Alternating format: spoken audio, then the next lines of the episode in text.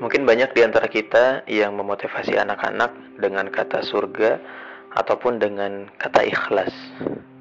Banyak tuh orang tua yang kemudian bilang ke anaknya, "Dek, kamu belajarnya yang semangat ya, e, biar nanti dapat surga." Atau mungkin orang tua lain bilang, "Dek, kamu belajarnya yang ikhlas ya." Nah, pertanyaannya, apakah anak-anak dimotivasi dengan kata surga dan ikhlas cukup worth it maka uh, saya pengen awali dengan uh, cerita ketika istri saya sedang ngajar anak-anak.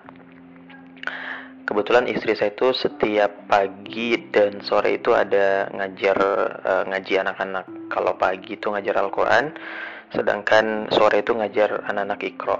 Nah, ada satu momen di mana jadi istri saya itu kebetulan setiap hari itu selalu ngasih anak-anak hadiah ya entah itu coklatos entah itu uh, coklat giri atau apa pun lah snack-snack yang 500-an itu. Biasanya anak-anak setiap hari itu minimal dapat satu masing-masing satu. Misalkan coklatos gitu ya. Nah, kalau anak yang belajar ada lima orang berarti masing-masing dapat satu sehingga coklatosnya ada lima gitu. Nah ada di satu momen di mana hari itu coklatosnya cuma satu dan anak-anak yang datang tiga orang dan uh, saat itu ketika mau beli uh, kebetulan uang lagi sama saya atau mungkin lagi malas belanja lah gitu ya. Alhasil istri saya memotong coklatos yang panjang itu jadi tiga bagian.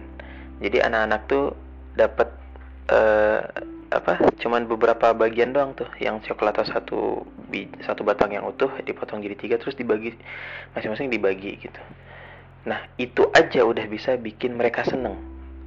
Dan itu udah bisa bikin mereka datang tiap hari untuk uh, ngaji, baik itu Iqra ataupun Al-Qur'an. Sehingga ketika ditanya apa sih uh, hal, apa sih sesuatu yang dapat memotivasi anak-anak untuk tetap semangat belajar ataupun uh, baca Quran, menghafal Al-Quran, dan seterusnya. Maka jawabannya adalah hadiah. Maka kalau ditanya apa sih surganya anak-anak, maka surganya anak-anak adalah hadiah. Ya, anak-anak ketika kita jelaskan tentang ikhlas tentang surga, mereka belum ngerti, belum paham. Mereka akan nanya, "Ya, Bun, surga itu apa sih?" Atau, "Ya, Bun, ikhlas itu apa?" gitu. Mereka akan bertanya-tanya karena uh, mereka belum berpikir dengan sempurna, mereka juga belum dewasa, masih anak-anak, sehingga uh, belum belum bisa menangkap gitu loh surga itu seperti apa ikhlas itu seperti apa. Belum bisa dua hal ini dijadikan motivasi anak-anak dalam melakukan sesuatu.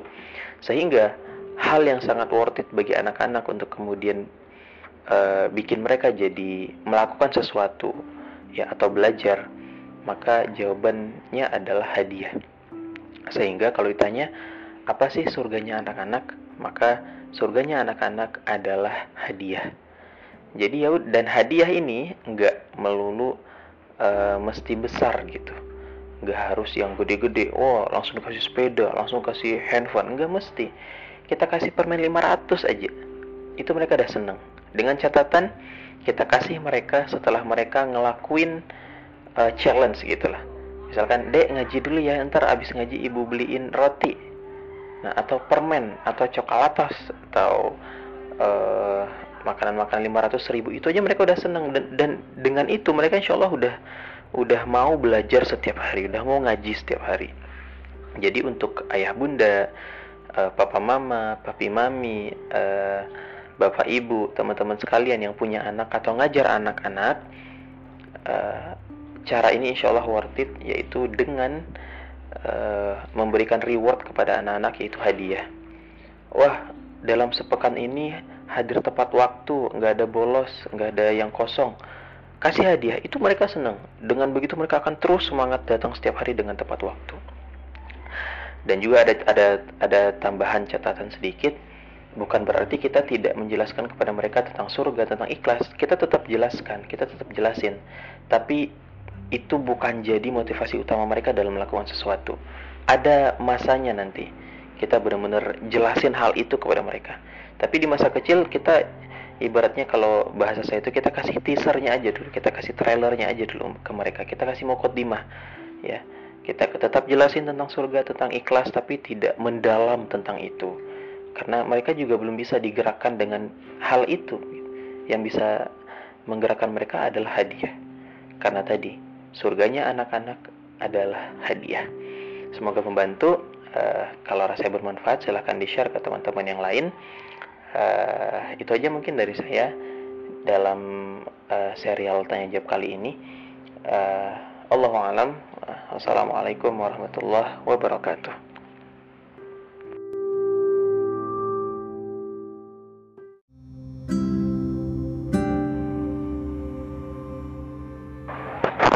Bismillahirrahmanirrahim. Assalamualaikum warahmatullahi wabarakatuh. Alhamdulillahi wa kafa wassalatu wassalamu ala rasulillahil mustafa wa ala alihi wa sahbihi wa man wafa. Allahumma salli ala sayyidina Muhammad wa ala alihi wa ashabihi wa man tabi'ahum bi ihsanin ila yaumiddin. Teman-teman sekalian yang dicintai Allah Subhanahu wa taala, segala puji bagi Allah atas curahan nikmat, atas curahan kasih sayang, atas segala hal yang sudah Allah berikan kepada kita, baik itu zahir maupun yang batin, baik itu yang kita sadari ataupun kita luput darinya maka marilah kita senantiasa bersyukur kepada Allah dengan mengucapkan alamin. Kemudian marilah juga kita kirimkan salawat dan salam kepada baginda Rasulullah sallallahu alaihi wasallam. Allahumma salli ala sayyidina Muhammad wa ala ali sayyidina Muhammad.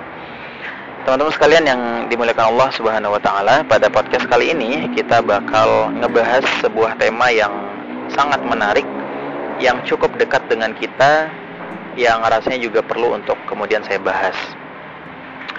Gini, pernah nggak sih kita mempertanyakan syariat-syariat yang udah Allah turunin ke kita? Kayak misalnya syariat wudhu, ya. Kita udah wudhu nih, kemudian kita kentut. Nah, mohon maaf, kentut itu kan keluarnya dari, mohon maaf, bokong atau dubur. Namun pertanyaannya kenapa yang dibasuh malah wajah, tangan, kepala, kemudian kaki. Kenapa nggak kita uh, basuh aja bokongnya gitu, bersihin bokongnya kan kentut keluarnya dari situ. Kenapa kita harus mengulang wudhu kembali dengan uh, tuntunan ataupun dengan cara yang sudah uh, Rasulullah ajarkan? Kemudian kayak misalnya uh, saya beberapa waktu yang lalu tuh baru benar-benar mempelajari fikih ataupun syariat e, cara untuk mencuci baju ya. Karena nyuci baju yang bernajis dengan nyuci baju yang kotor ternyata beda ya. Kayak misalkan e, mencuci baju yang yang ada najisnya itu harus kita aliri air gitu. Jadi kita masukin e, pakaian ke dalam ember kemudian di aliri air kemudian kita kucek-kucek maka setelah itu e, kondisi bajunya sudah e, disucikan gitu. Nah ini kalau kita pakai logika sebenarnya nggak masuk akal juga sih. Kenapa nggak langsung dicuci aja gitu? Kenapa nggak kita langsung masukin sabun, kita campur aja semuanya? Kenapa harus ada proses di mana kita e, aliri dengan air dulu, kita basuh dulu dan dan seterusnya gitu.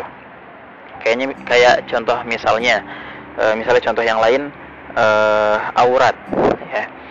E, kalau aurat laki-laki itu dari pusat ke lutut.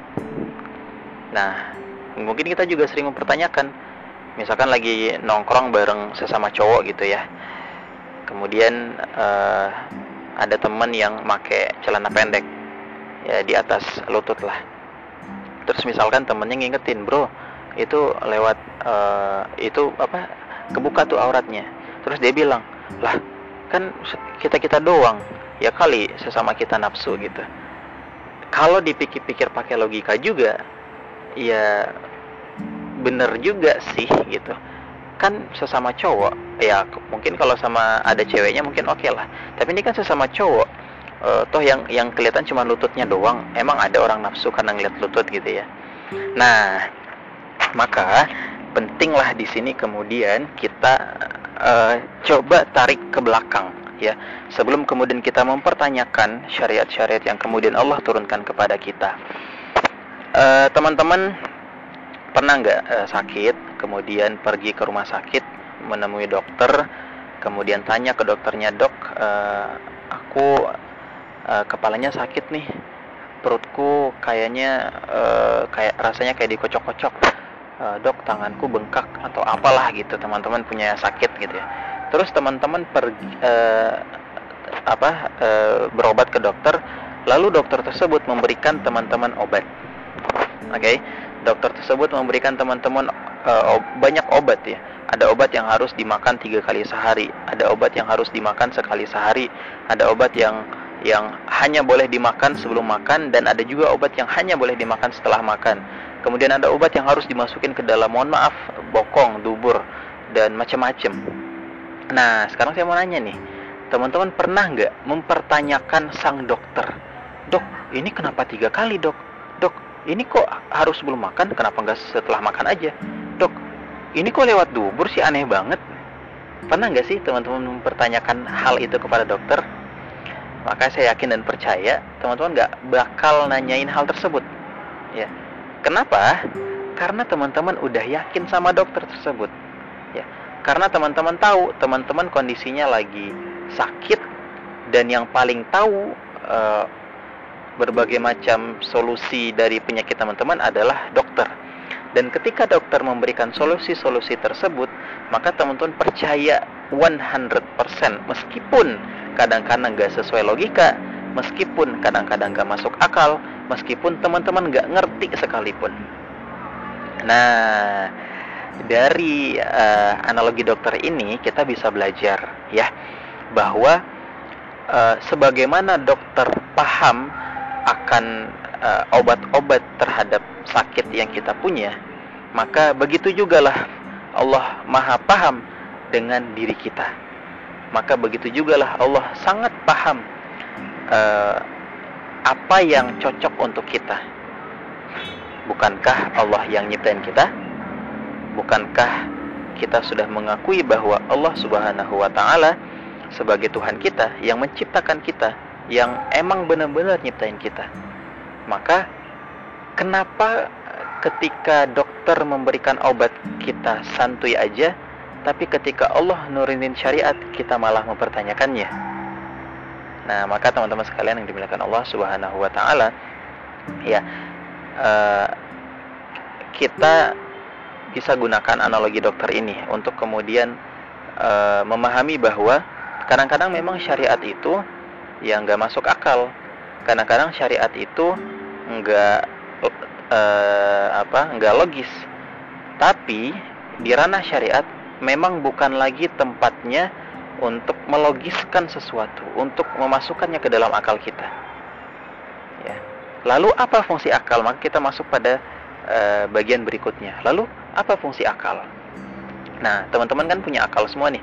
Akal itu fungsinya untuk membandingkan antara satu dan yang lain, untuk menilai sesuatu, untuk meyakini sesuatu dan seterusnya. Maka kita tetap uh, apa masih dengan uh, apa namanya uh, uh, bahasan dokter tadi.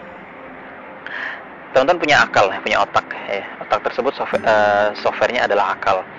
Nah teman-teman ketika sakit teman-teman mencari orang yang kemudian bisa uh, mengobati teman-teman. Nah akal teman-teman bekerja tuh. Bekerja oke okay, aku mau nyari dokter. Kira-kira dokter itu tempatnya di mana ya? Maka akal teman-teman memproses, oh dokter itu tempatnya di rumah sakit. Maka pergilah teman-teman ke rumah sakit. Ya, teman-teman tidak akan mungkin percaya uh, bahwa dia, bahwa seseorang tersebut adalah dokter jika teman-teman datang ke sebuah tempat yang sangat gelap, rumahnya kelam, uh, dicat dengan warna hitam, kemudian di dindingnya penuh dengan tengkorak, kemudian ada wewangian-wewangian uh, apa? Maaf. Kemudian ada wewangian seperti apa namanya yang biasa itu? Uh, ya wewangian-wewangian lah. Kemudian ada uh, ada apa lagi gambar-gambar hewan binatang uh, tengkorak tadi macam-macam Nah, maka kalau teman-teman melihat hal tersebut, teman-teman bisa yakini atau bisa kemudian menyimpulkan dengan akal teman-teman bahwa e, tempat yang saya datengin ini bukan rumah sakit nih. Ini adalah bisa jadi tempat dukun ya, karena dipenuhi dipenuhi dengan tengkorak, e, suasananya kelam, gelap, ada wewangian, ada asap-asap ya kayak di film-film gitulah. Nah, tapi akal teman-teman akan menyimpulkan dengan benar ketika teman-teman datang ke sebuah tempat yang tempat tersebut wangi, nyaman, dicat putih, uh, kemudian di dinding itu berjejer berbagai macam sertifikat penghargaan uh, spesialis dokter atau apalah namanya. Kemudian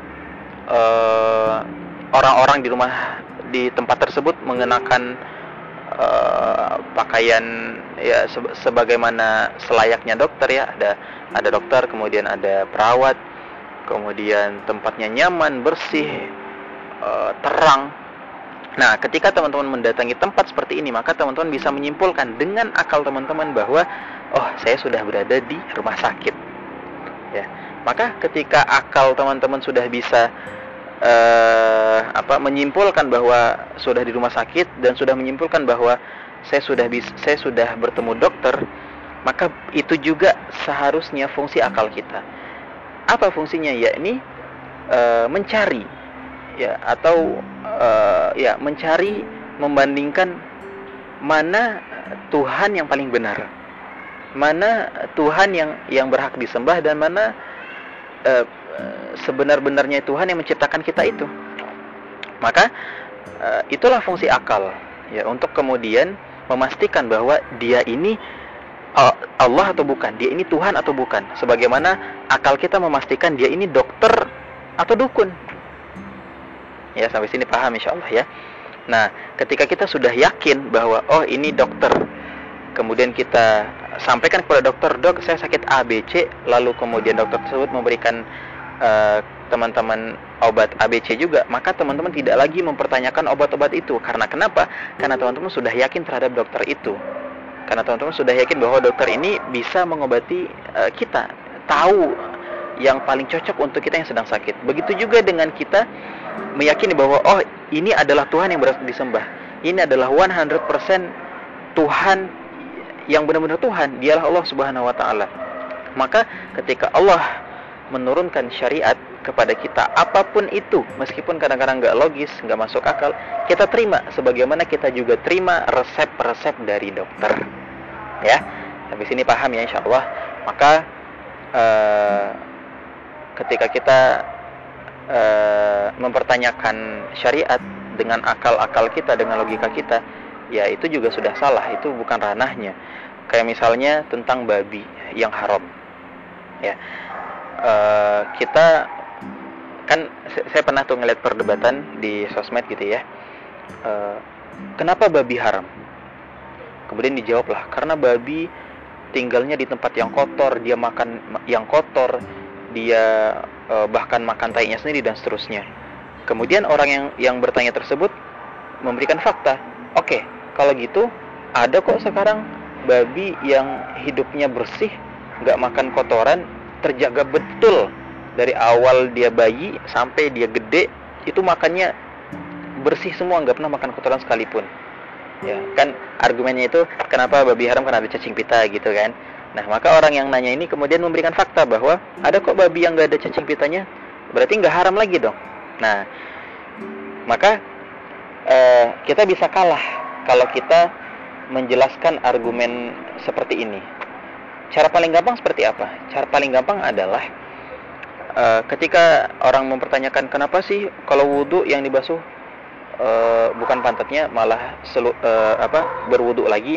Kenapa sih kalau sholat harus lima waktu? Kenapa sih harus haji? Kenapa sih mencuci pakaian yang ada najisnya harus harus dengan cara ABC kenapa sih kalau kalau makan babi itu haram? Kenapa sih uh, kalau kita dijilat anjing uh, kita harus membasuh dengan enam kali air kemudian satu kali uh, tanah gitu? Kenapa sih kenapa sih kenapa sih? Nah maka jawaban paling simpel dan gampang adalah ya karena itu syariat Allah kalau mereka nanya e, apa benar apa benar syariat Allah ini masuk akal, maka jangan mempertanyakan syariatnya. E, pertanyakanlah siapa yang menurunkan syariat itu. Ketika kita sudah yakin, oh eh, dialah Allah Subhanahu wa taala satu-satunya Tuhan dan terbukti dia adalah Tuhan, maka kita tidak lagi mempertanyakan eh, syariat-syariat yang Allah turunkan kepada kita. Eh, semoga bermanfaat teman-teman semua. Jadi mungkin judul pada podcast kali ini adalah eh, belajar iman dari dokter ya. Jadi eh, semoga kita bisa eh, yakin dengan syariat-syariat yang Allah turunkan. Maka kalau teman-teman pengen yakin dengan syariat yang Allah kasih ke kita, ya yakini dulu bahwa Allah itu benar-benar Tuhan kita. Setelah kita bisa meyakininya, bah, maka kita bisa yakin 100% eh, seluruh syariat Allah tanpa mempertanyakan sekali lagi. Makanya di dalam Al-Quran itu kalimat untuk syariat itu kan adalah sami'na wa ata'na. Kami dengar dan kami taat. Ya, tidak dipertanyakan lagi. Allah a'lam bishawab. Semoga bermanfaat. Uh, sesi pertama mohon undur diri. Uh, wabillahi taufiq wal hidayah. Wassalamualaikum warahmatullahi wabarakatuh.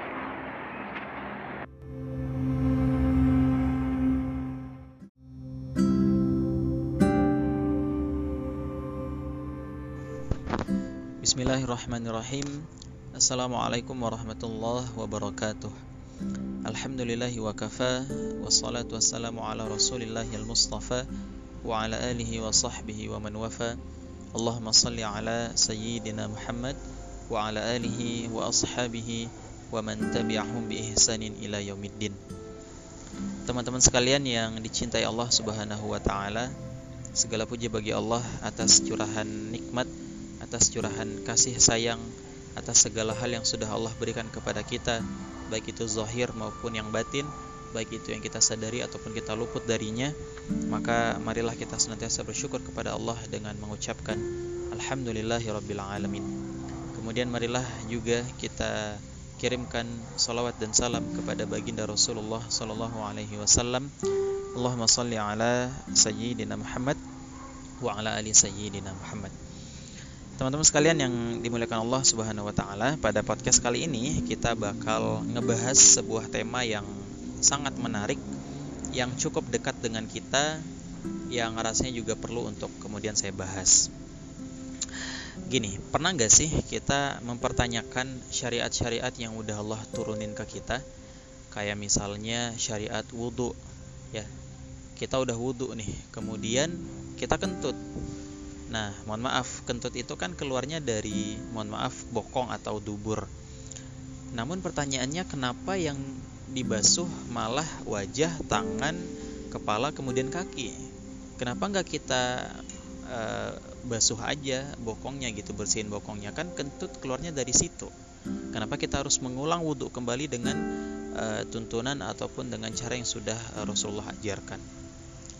Kemudian kayak misalnya uh, saya beberapa waktu yang lalu tuh baru benar-benar mempelajari fikih ataupun syariat uh, cara untuk mencuci baju ya. Karena nyuci baju yang bernajis dengan nyuci baju yang kotor ternyata beda ya. Kayak misalkan uh, mencuci baju yang yang ada najisnya itu harus kita aliri air gitu. Jadi kita masukin uh, pakaian ke dalam ember kemudian di aliri air kemudian kita kucek-kucek maka setelah itu uh, kondisi bajunya sudah uh, disucikan gitu. Nah ini kalau kita pakai logika sebenarnya nggak masuk akal juga sih. Kenapa nggak langsung dicuci aja gitu? Kenapa nggak kita langsung masukin sabun kita campur aja semuanya? Kenapa harus ada proses di mana kita uh, aliri dengan air dulu kita basuh dulu dan dan seterusnya gitu. Kayaknya kayak contoh misalnya uh, misalnya contoh yang lain uh, aurat ya. Uh, kalau aurat laki-laki itu dari pusat ke lutut. Nah mungkin kita juga sering mempertanyakan misalkan lagi nongkrong bareng sesama cowok gitu ya. Kemudian uh, ada temen yang make celana pendek. Ya di atas lutut lah. Terus misalkan temennya ngingetin bro itu lewat uh, itu apa kebuka tuh auratnya. Terus dia bilang lah kan kita kita doang. Ya kali sesama kita nafsu gitu. Kalau dipikir-pikir pakai logika juga ya bener juga sih gitu kan sesama cowok. Ya mungkin kalau sama ada ceweknya mungkin oke okay lah. Tapi ini kan sesama cowok. Uh, toh yang yang kelihatan cuma lututnya doang. Emang ada orang nafsu karena ngeliat lutut gitu ya. Nah maka pentinglah di sini kemudian kita uh, coba tarik ke belakang ya.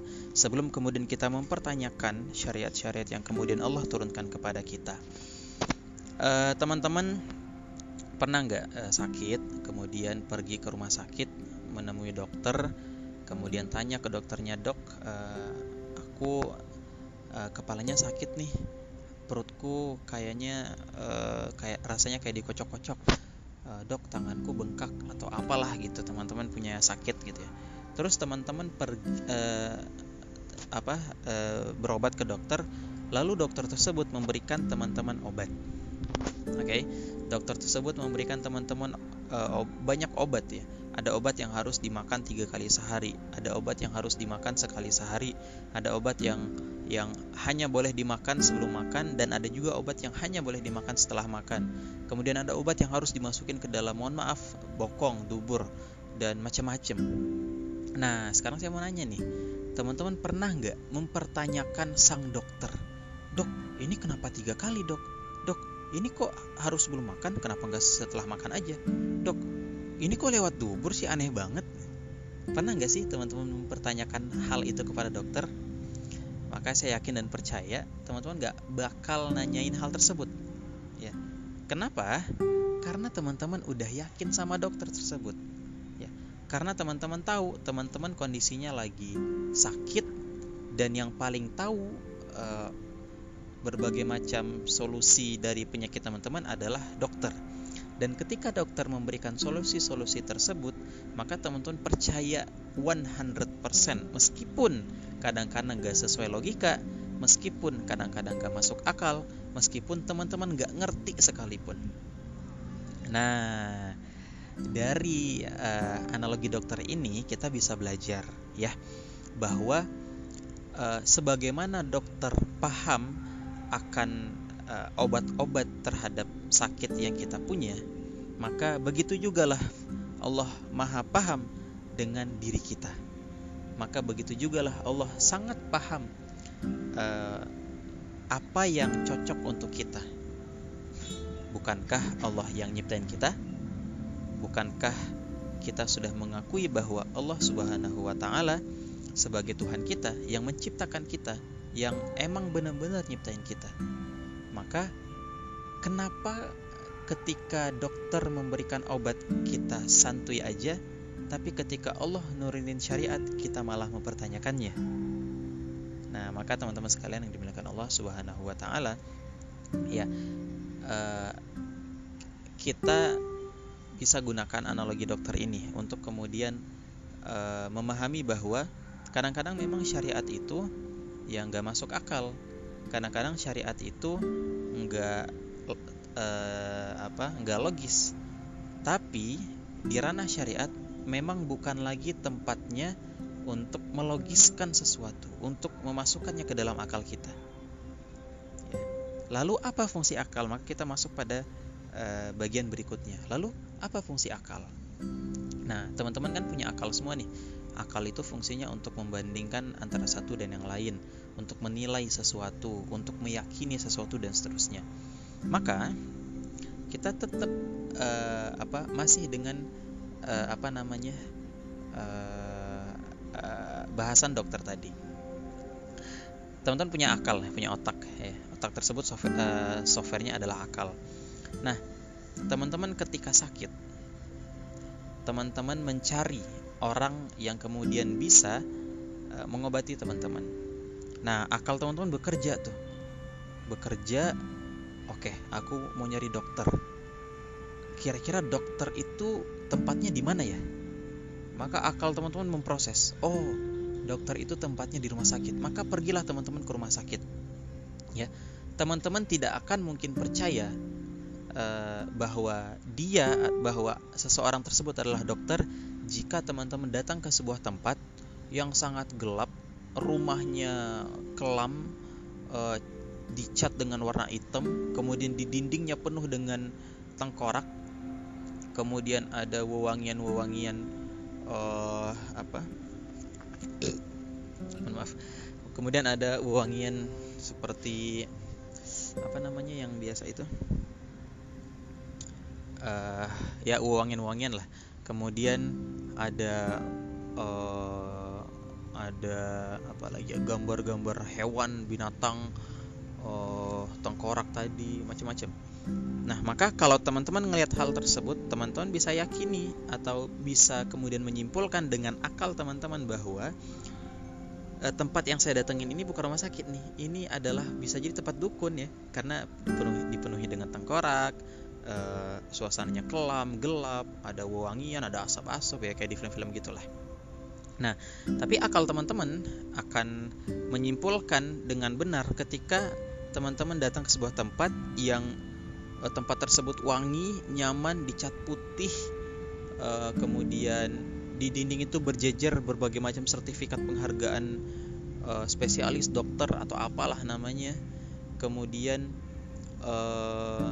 orang-orang di rumah di tempat tersebut mengenakan uh, pakaian ya se sebagaimana selayaknya dokter ya. Ada ada dokter kemudian ada perawat kemudian tempatnya nyaman bersih uh, terang. Nah ketika teman-teman mendatangi tempat seperti ini maka teman-teman bisa menyimpulkan dengan akal teman-teman bahwa oh saya sudah berada di rumah sakit. Ya maka ketika akal teman-teman sudah bisa uh, apa menyimpulkan bahwa sudah di rumah sakit dan sudah menyimpulkan bahwa saya sudah bisa saya sudah bertemu dokter maka itu juga seharusnya fungsi akal kita.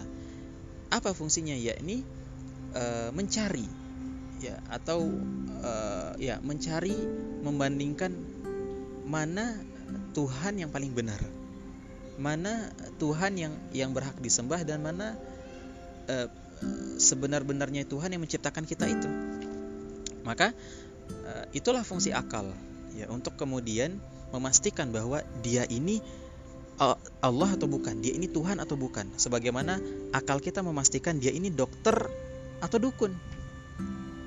Ya, sampai sini paham insya Allah ya. Nah, ketika kita sudah yakin bahwa oh ini dokter, kemudian kita sampaikan kepada dokter, dok saya sakit A, B, C, lalu kemudian dokter tersebut memberikan uh, teman-teman obat ABC juga, maka teman-teman tidak lagi mempertanyakan obat-obat itu. Karena kenapa? Karena teman-teman sudah yakin terhadap dokter itu. Karena teman-teman sudah yakin bahwa dokter ini bisa mengobati uh, kita, tahu yang paling cocok untuk kita yang sedang sakit. Begitu juga dengan kita meyakini bahwa oh, ini adalah Tuhan yang berasal disembah. Ini adalah 100% Tuhan yang benar-benar Tuhan, dialah Allah Subhanahu wa taala. Maka ketika Allah menurunkan syariat kepada kita apa pun itu meskipun kadang-kadang nggak logis nggak masuk akal kita terima sebagaimana kita juga terima resep-resep dari dokter. Ya sampai sini paham ya insya Allah maka uh, ketika kita uh, mempertanyakan syariat dengan akal-akal kita dengan logika kita ya itu juga sudah salah itu bukan ranahnya. Kayak misalnya tentang babi yang haram. Ya uh, kita kan saya pernah tuh ngeliat perdebatan di sosmed gitu ya. Uh, kenapa babi haram?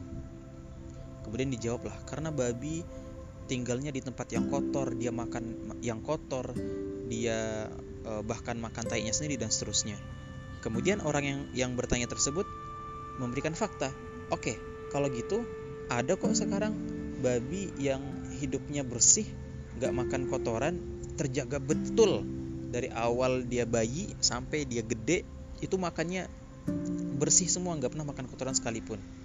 Ya kan argumennya itu kenapa babi haram? Karena ada cacing pita gitu kan. Nah maka orang yang nanya ini kemudian memberikan fakta bahwa ada kok babi yang nggak ada cacing pitanya? Berarti nggak haram lagi dong. Nah maka uh, kita bisa kalah kalau kita menjelaskan argumen seperti ini Cara paling gampang seperti apa? Cara paling gampang adalah uh, ketika orang mempertanyakan kenapa sih kalau wudhu yang dibasuh uh, bukan pantatnya malah selu, uh, apa berwudhu lagi? Kenapa sih kalau sholat harus lima waktu? Kenapa sih harus haji? Kenapa sih mencuci pakaian yang ada najisnya harus harus dengan cara ABC? Kenapa sih kalau kalau makan babi itu haram? Kenapa sih uh, kalau kita dijilat anjing uh, kita harus membasuh dengan enam kali air kemudian satu kali uh, tanah gitu kenapa sih kenapa sih kenapa sih Nah, maka jawaban paling simpel dan gampang adalah ya karena itu syariat Allah. Nah, kalau mereka nanya e, apa benar apa benar syariat Allah ini masuk akal, maka jangan mempertanyakan syariatnya. E, pertanyakanlah siapa yang menurunkan syariat itu. Ketika kita sudah yakin, oh uh, dialah Allah Subhanahu wa taala satu-satunya Tuhan dan terbukti dia adalah Tuhan, maka kita tidak lagi mempertanyakan uh, syariat-syariat yang Allah turunkan kepada kita. Uh, semoga bermanfaat teman-teman semua. Jadi uh, mungkin judul pada podcast kali ini adalah uh, belajar iman dari dokter ya. Jadi uh, semoga kita bisa uh, yakin dengan syariat-syariat yang Allah turunkan. Maka kalau teman-teman pengen yakin dengan syariat yang Allah kasih ke kita, ya yakini dulu bahwa Allah itu benar-benar Tuhan kita. Setelah kita bisa meyakininya, bah, maka kita bisa yakin 100% eh, seluruh syariat Allah tanpa mempertanyakan sekali lagi. Makanya di dalam Al-Quran itu kalimat untuk syariat itu kan adalah sami'na wa ta'na. Kami dengar dan kami taat. Ya, tidak dipertanyakan lagi. Allahu a'lam bishawab. Semoga bermanfaat. Uh, pertama mohon undur diri. Uh, wabillahi taufiq wal hidayah. Wassalamualaikum warahmatullahi wabarakatuh. Thank you.